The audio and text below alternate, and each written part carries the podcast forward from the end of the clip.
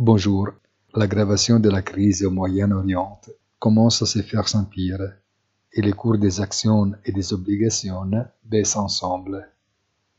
Les rendements de référence des obligations publiques montent près de leur plus haut niveau depuis le début de l'année, et cela semble aller à l'encontre de la tendance générale.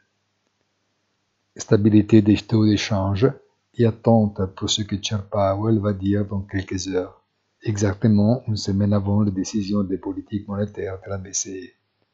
Bonne journée et rendez-vous sur notre site easytradingfinance.it.